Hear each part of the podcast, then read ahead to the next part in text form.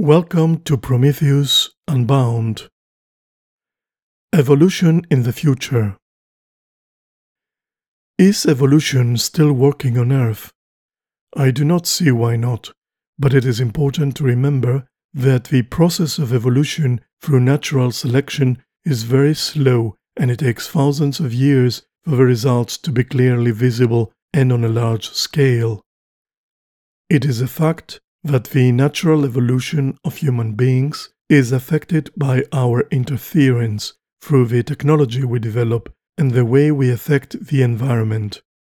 In an ancient society, those with genetic problems were mostly rejected and they would not be able to reproduce and have their genetic material survive.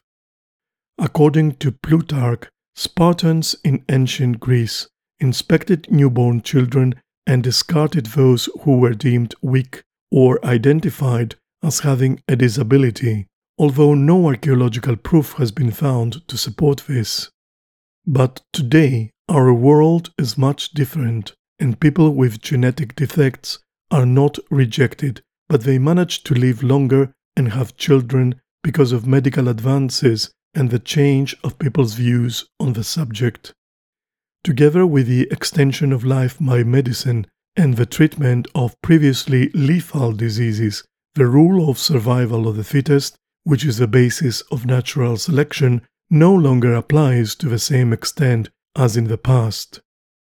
However, in cases such as the recent COVID 19 epidemic and the refusal of some people to get vaccinated due to their belief in conspiracy or religious theories, may actually serve the process of nature's survival of the fittest by killing off the idiots. But nature may have other ways of evolving life forms and in directions we are not currently aware of. Can we see the effect of the evolutionary process on the human brain? Some scientists claim that we do observe this, and an example could be people with autism. There is indeed a large variety of people with autism, and they exhibit a wide range of behavioral patterns. It is simply impossible to refer to autism as a specific genetic problem, and we can only describe it as a wiring of parts of a human brain in a manner that is different to what we define as normal. Different wiring can result in all kinds of behavior which is why there is such a large variety among people diagnosed with autism.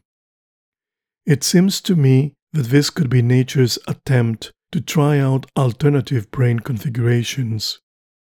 In the future, it is possible that one of these mutations will result in a brain with some remarkable abilities that constitute an important and significant move towards a different species or an upgrade of the human species. This should not be considered as surprising because it is exactly what has happened in the past, and this process led to our human species as the most intelligent animal on the planet. It is therefore quite logical to assume that evolution continues its hard work of improving biology and it is moving towards the development of a new and more capable species at least in terms of intelligence.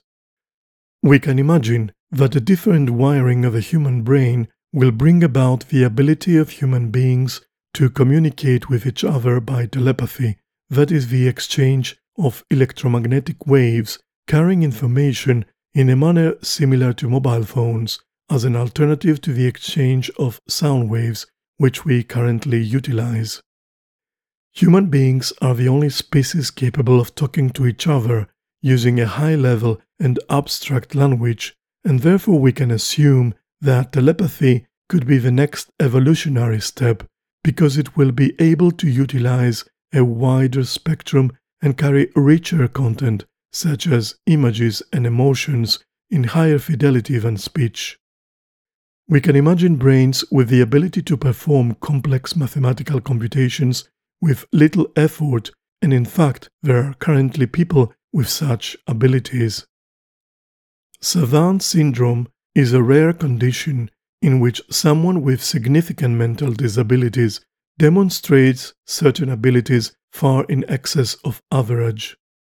The skills that savants excel at are generally related to memory, rapid calculation, artistic ability, map making, or musical ability, but usually only one exceptional skill is present.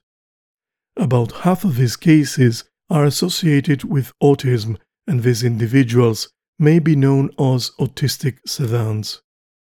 Could it be that these are nature's experiments for the further evolution of the human brain? These thoughts reminded me of the classic book Childhood's End by Arthur C. Clarke, one of my favorite books from a true science fiction master, visionary, author, and scientist. The book describes a sudden transition of the human race to something entirely different, extremely complicated and powerful. It starts with a new generation of children with unique abilities such as telepathy, telekinesis, and the ability to travel in the vastness of space using their minds, also known as astral projection. The book starts with the arrival of a fleet of extraterrestrial vehicles inhabited by a species the people call the overlords, who hold the earth under control, give an end to wars, and in a way they guide humanity towards a new era, a better civilization with a higher quality of life for everyone, a utopia. However, they force an end to space travel and exploration, and they provide little or no information about their own species and the reasons behind their actions. Some people welcome them as humanity's saviors, and others fight against them because they see them as dictators operating in secrecy and without revealing their true purpose.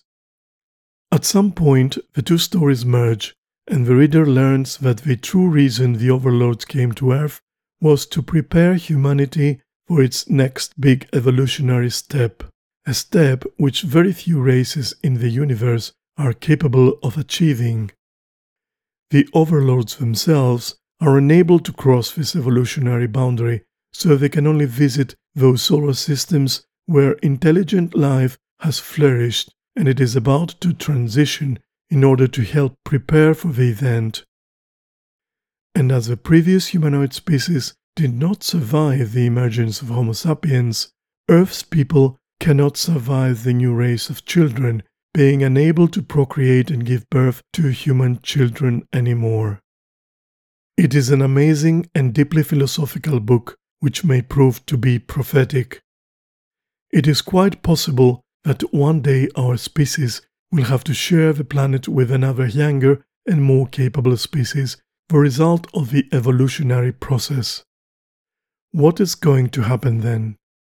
Are we all going to live together in peace? Are we going to live in separate and fight wars for world domination? Are they going to leave the planet like the children in childhood's end? Whatever the case happens to be, we have to realize the fact that one day in the future our species will eventually die and disappear like so many other in the past, giving its place to a new one. Parents die and the children live on, this is the way nature works.